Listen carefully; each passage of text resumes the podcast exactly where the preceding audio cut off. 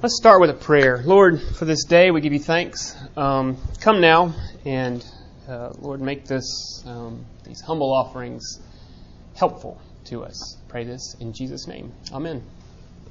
Just a brief word of disclaimer. Um, you may leave completely. I'm a little bit. I'm not usually nervous when I teach, but a little bit nervous about this class just because it is a absolute indulgence on my part. Um, it's a class this week and next on U2, um, which I'm always a little bit embarrassed about because it's just not cool to be a fan of U2 anymore. Um, but I am, and I have been. It's hard to believe, but I've been drug across four different decades by U2. I'm going to put that self in the passive tense. I can get really lost in them. Um, they have been a big part of my life.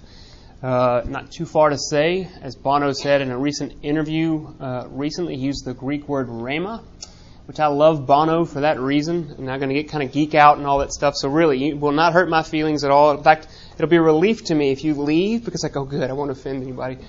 Uh, he used the word rhema. What's that? You can leave right now. Um, recently in an article with the LA Times of all places, and it's a Greek word that's used in the New Testament several times, but in very specific instances. It means, um, you know, it's one of those words that doesn't have an exact uh, translation. We call it the living word, as in famously in, in Romans 10 17, faith cometh by hearing, and that being hearing the living word of Christ. Um, it's really, when you have a robust understanding of what preaching means, it's the proclaimed word. It's the living word that connects in uh, uh, between a preacher and a hearer. And so it has all that theology of a passive tense, of a receptive life, of receiving a word that is alive, that does something to you. It, it does something to its hearer. Um, in theology, you would call this the killing and resurrecting word of Christ. Now, this can be, and most often it is best placed in all of the Scripture, but it doesn't have to be. It can be the preached word as well. And that's where Bono is not a biblicist, um, but he's more of a systematic theologian, if you want to call it that. And that's where I get on board with him as well. Um, so, again, I'm going to sort of geek out here for the next two weeks. Please leave. Um, I'll talk to myself, which is really all I want to do because I was talking to Chris. Maymay and I are going to Chicago in a couple of weeks to see him. They're not coming south yet, but I'm going up uh, as I often do now, to uh, to follow them uh, there. Um, and so I just wanted to do something before I go see them, so I could force some time in front of the computer, uh, reading about them, which I don't normally do. I'm not that kind of geek. Uh, uh, I have been the last week. Um, not yet. I wouldn't have a reason to because I'm teaching. I have to do my research. Um, uh, I read about them, which is how I read that article on the Rhema and all that sort of thing.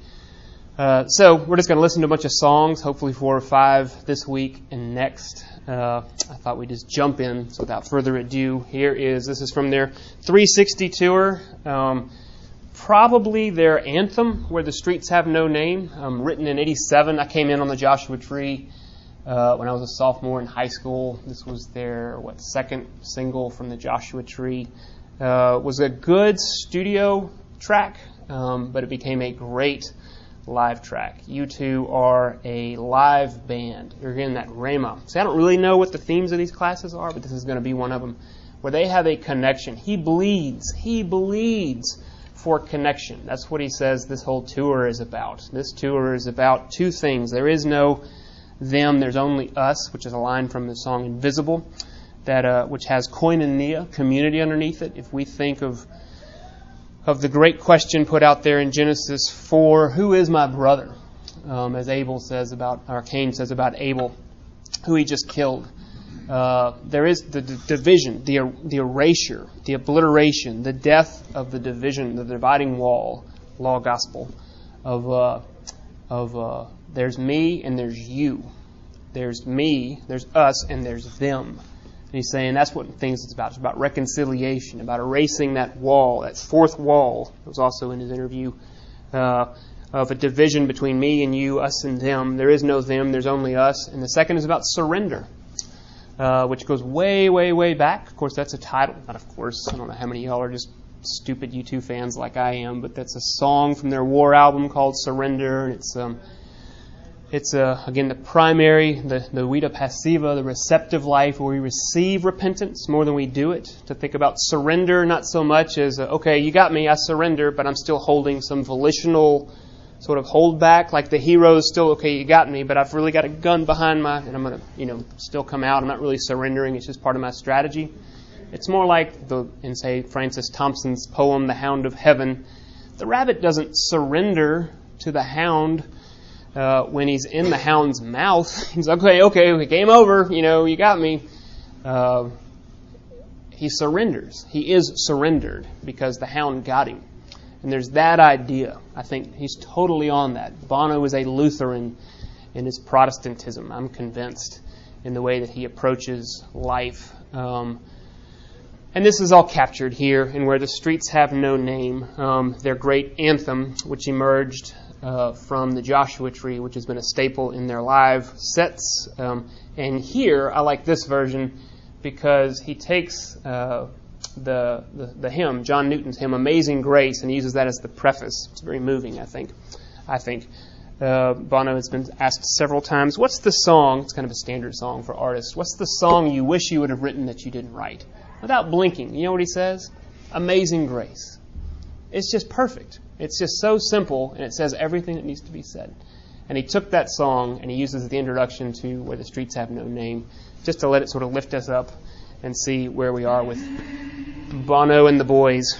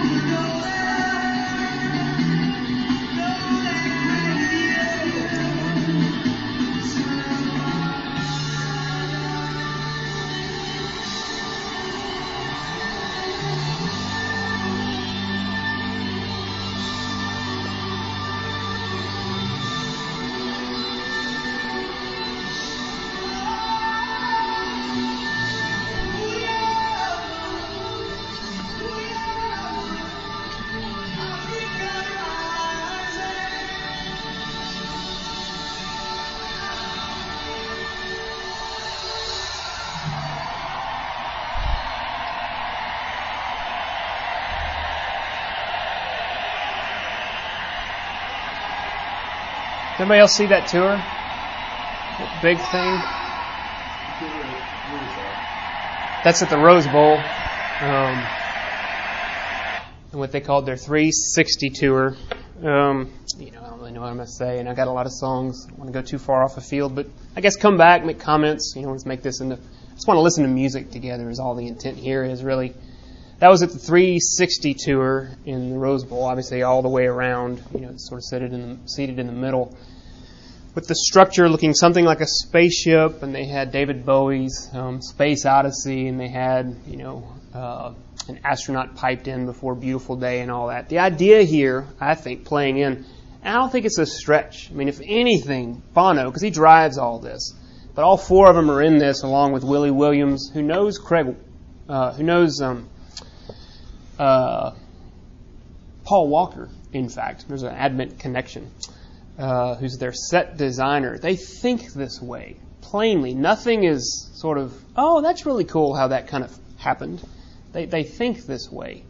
The idea of alien, uh, of a space alien, of going out, well, that's also a pregnant word theologically. And he has proved himself that he reads deeply in theology, philosophy, um, certainly as a European as well. And I think there's no stretch here to think of the alien righteousness that he wants to transport us to, that everything is, sent, is, is directed upward to a vertical plane towards, may call it transcendence, or to an alienness, something outside of us, in other words, um, directing us away from ourselves after we have a word which defines us. So they're always playing with that. This place of final definition, call it surrender, call it being defined, being defeated, being killed, coming to the end of oneself, and then being imputed while I'm yet sinning.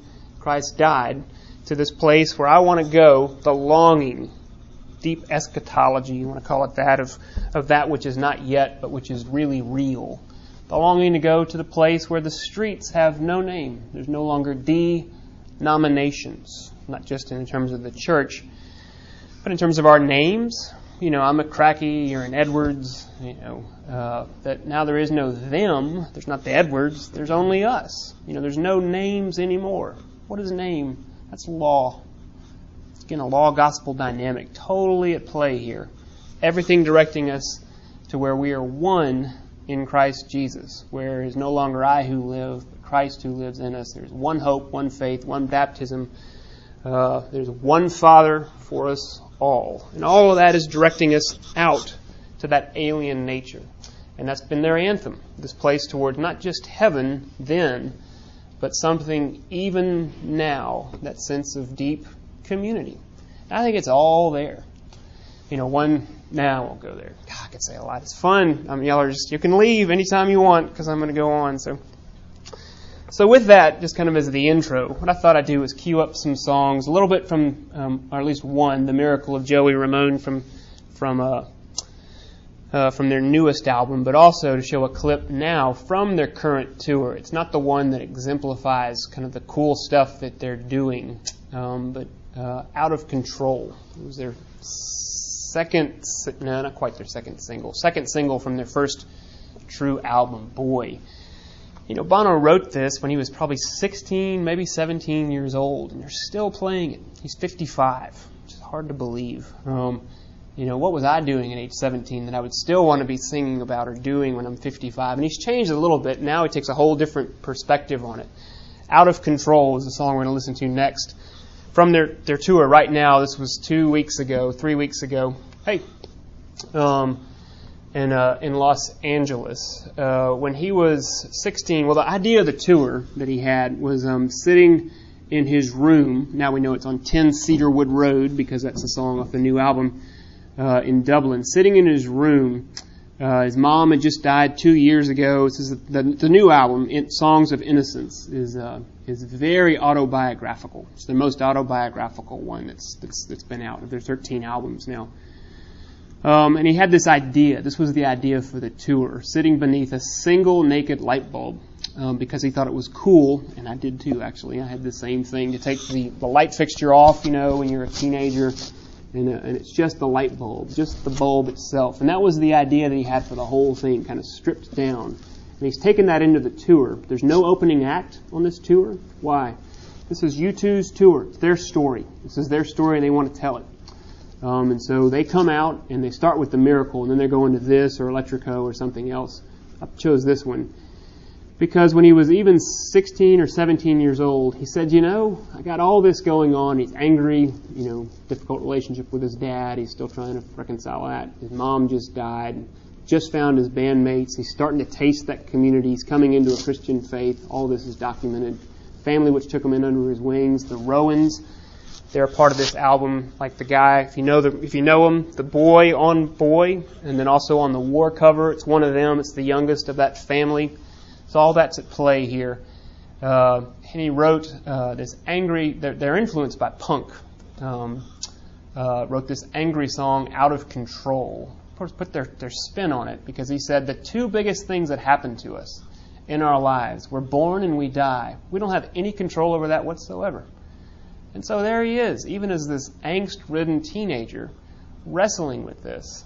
Four decades later, it's drugged me across the decades, just like it's drugged Bono himself, the guy who wrote it, to this place of, uh, as Luther would call it, being a theologian, not because of what you read or what you think about. Here's Luther's quote um, It is experience that makes you a theologian. It's not reading and writing that makes you a theologian, it's living and dying and being damned. That's what makes you a theologian. I'm positive Luther, I mean, Bono knows that quote now. He didn't know it then. He wouldn't have known it then, but he was right there, I would say, under the Holy Spirit's guidance, the Rhema of Christ, the living word, wrestling with this living, dying, being damned him and I don't get to choose to come into this world, and it's nothing but heartbreak right now. And it, I'm not going to choose when I go out. And so he has these words. Um, Monday morning, uh, how long? You say how long? It was one dull morning. I woke the world with bawling. His birth, his uh, his birth. Um, and then later he says, I fought fate. There's blood on the garden gate. One day I'll die. The choice will not be mine. Will it be too late? You can't fight it. So he's naively a 16, 17 year old writing this, but here we'll see a 55 uh, year old man still trying to make some sense of his past, pulling this out. Um, importantly, because all these are going to have to do with death, they've had a lot of death. They're men of a certain age. They're all within a year of each other. They're all about 55, 54, 56 right now. Um, several people have died recently. Uh, uh, of course, a lot of this, again, about his, his mother who died when he was a teenager, his father who died about five years ago. And then they had a chaplain who I always wanted to get here, but now we can't because he died in January. A guy named Jack Heaslip, who has been with them since before they were big. Relationships have been huge, and they've been loyal for decades to a lot of the people that they have around them. Um, their chaplain died. That was a big deal. And then three days before the first tour, the first opening uh, uh, night of, uh, of this tour in Vancouver, uh, Larry Mullen Sr., the father of the drummer, Larry Mullen Jr., died. And so Larry flew back. I think one other did too. And then flew over the morning of from Ireland to Canada to, to do the show. So he's raw. He's right there. And then uh, their 33 year tour man, 30, for 33 years, their tour manager, a guy named Dennis Sheehan, died.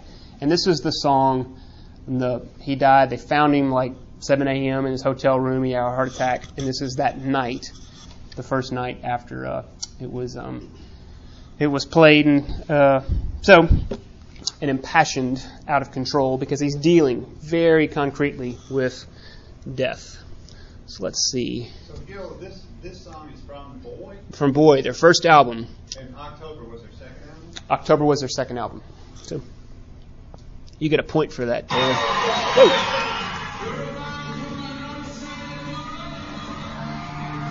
acting like he's 18, going back.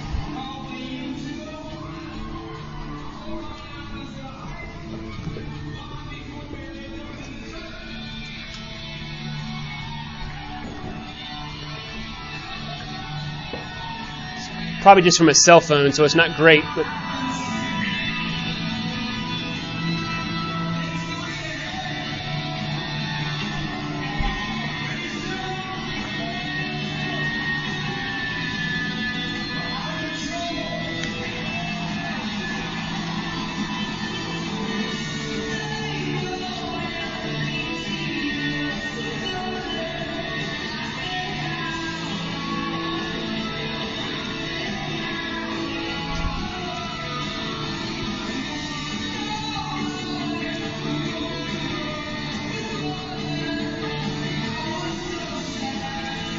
The light bulb.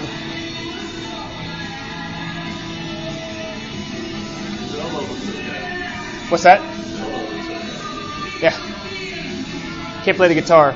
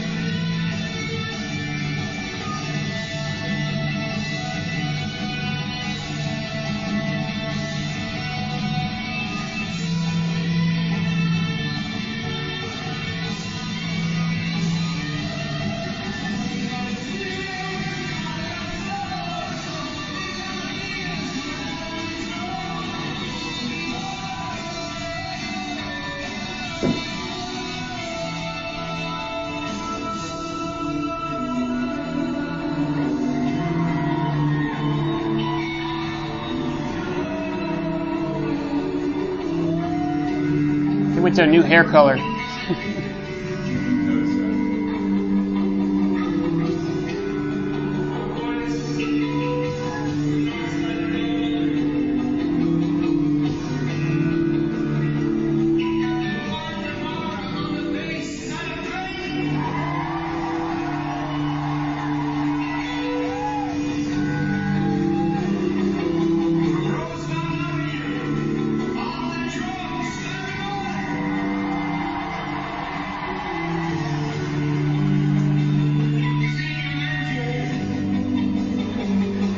Nod to his dad.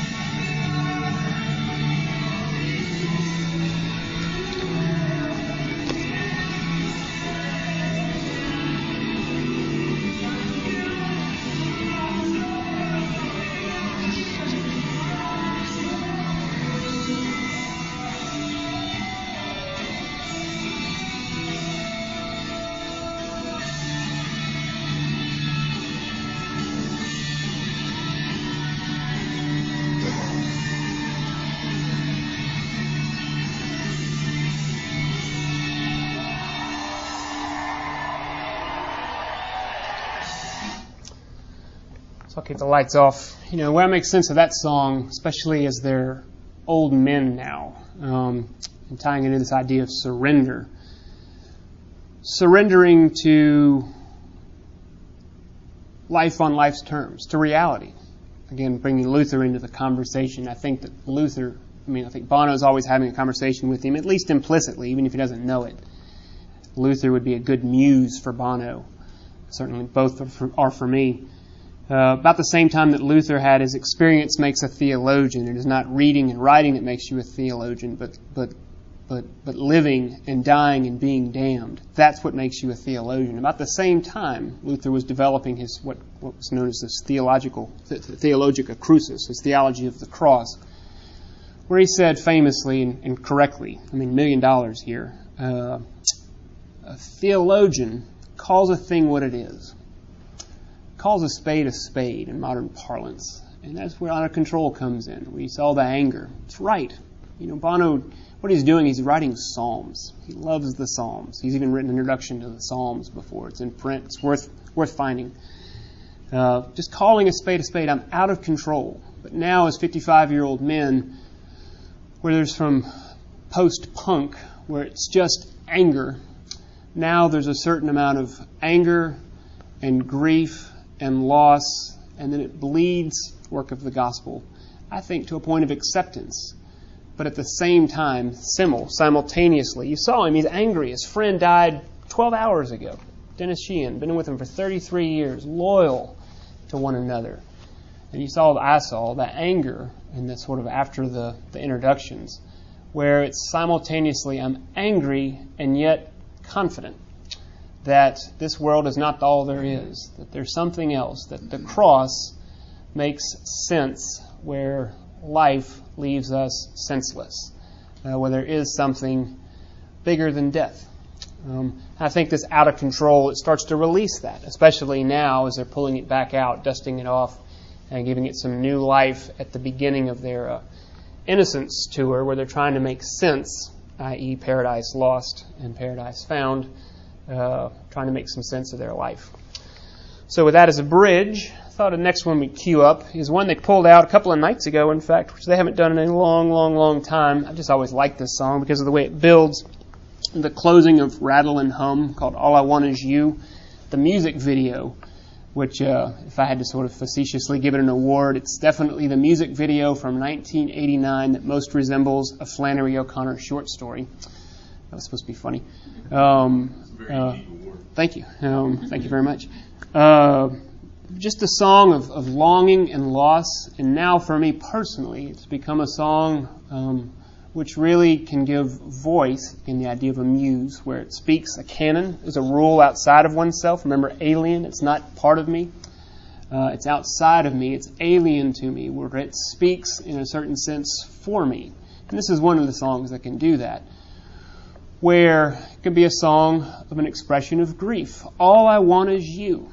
All I want is you. Whether that's somebody that's lost. Bono, here's my introduction to this, because it's going to build next week too Bono's always working in two planes, the horizontal and the vertical. I say always, 95% of the time, and I do think that's true. It's a, uh, it can be a song about love lost, which is kind of what the, the, the O'Connor story here is in black and white, um, seen almost in the grotesque of a, of a midget from, from, a, from, a, from a circus falling in love with a trapeze artist, and of course that's never going to work, and it's very poignant, actually. It's a little short, silent film. So it can be a song of lost love or unfulfilled longing on the horizontal level, but can also be on the vertical level of, of uh, how long, O Lord? Remember the anger of out of control? How long will I be out of control? How long until I hear you, until the living word does something to me? How long, so say, uh, so says Israel, voiced especially in the Psalms. But then again, at the simultaneous time where the uh, the question, all I want is you, becomes a confident assertion of the way things actually are, of clarity to say, my longing finally finds its object. All I want at the end of everything. So we can say, uh, I can tear up. So we can say, all I want is you. I don't want the money, the fame, the fortune, the houses, the uh, uh, the accolades, the power, the people, the prestige. All I want is you.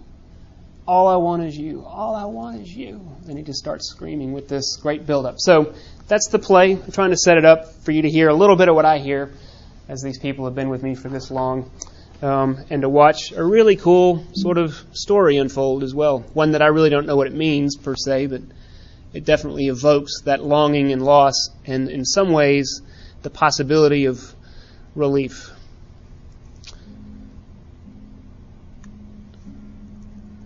it's 1989 quality, so it's a little bit grainy.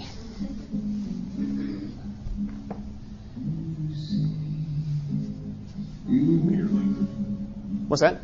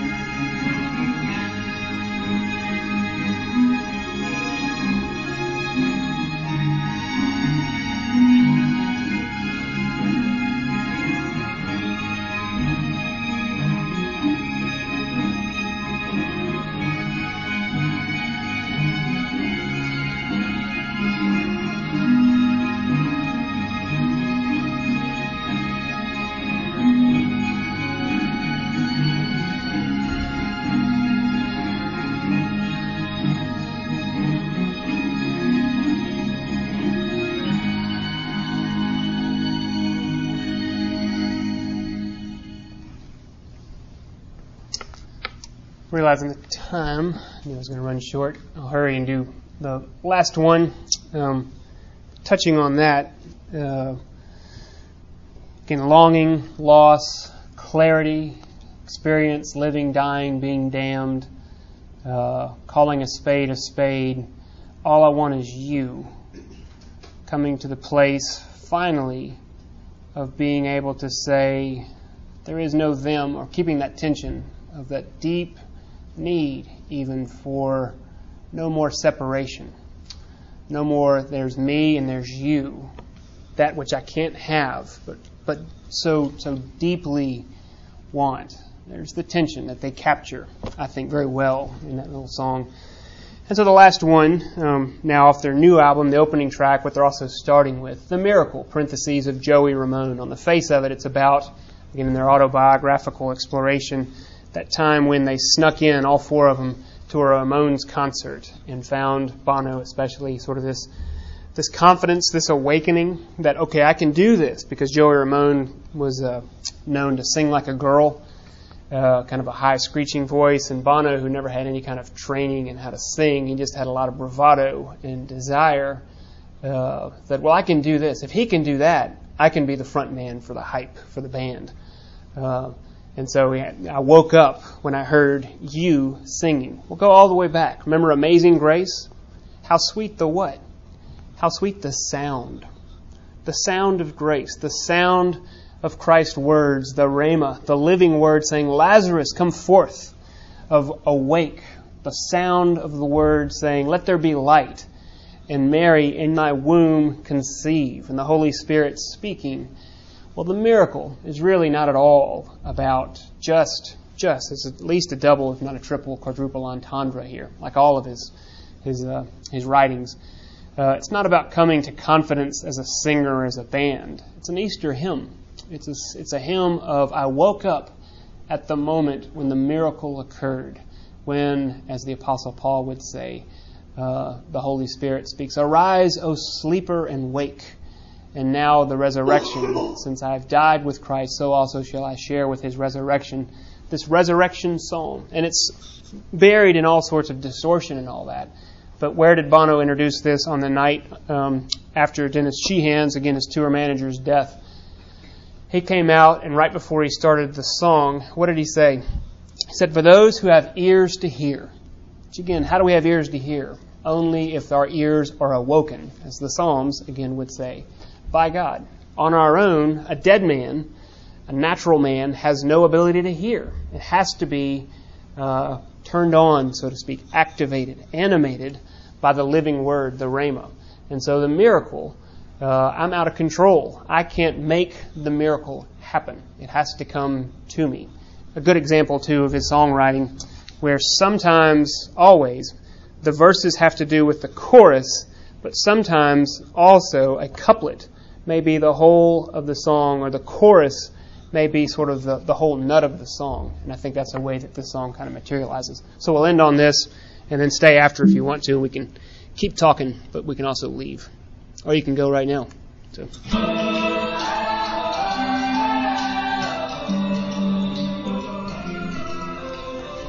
Just their video. I like it. I like it a lot.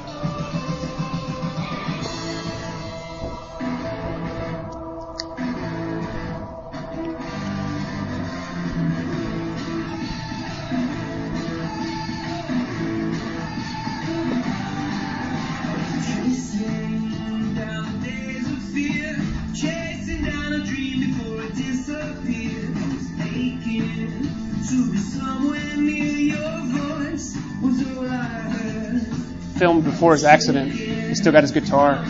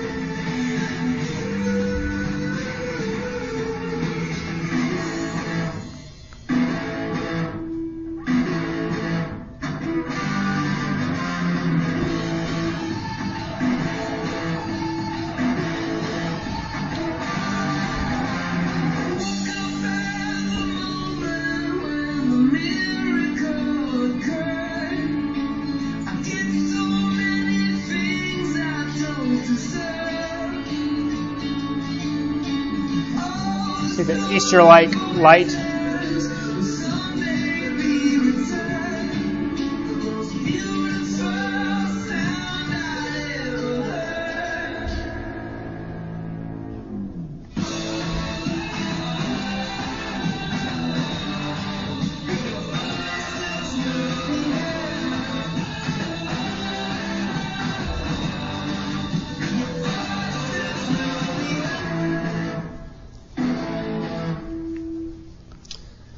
So from, we'll end, uh, out of control, senseless, chaos, anger, to a place where I woke up uh, most beautiful sound that made sense out of the world.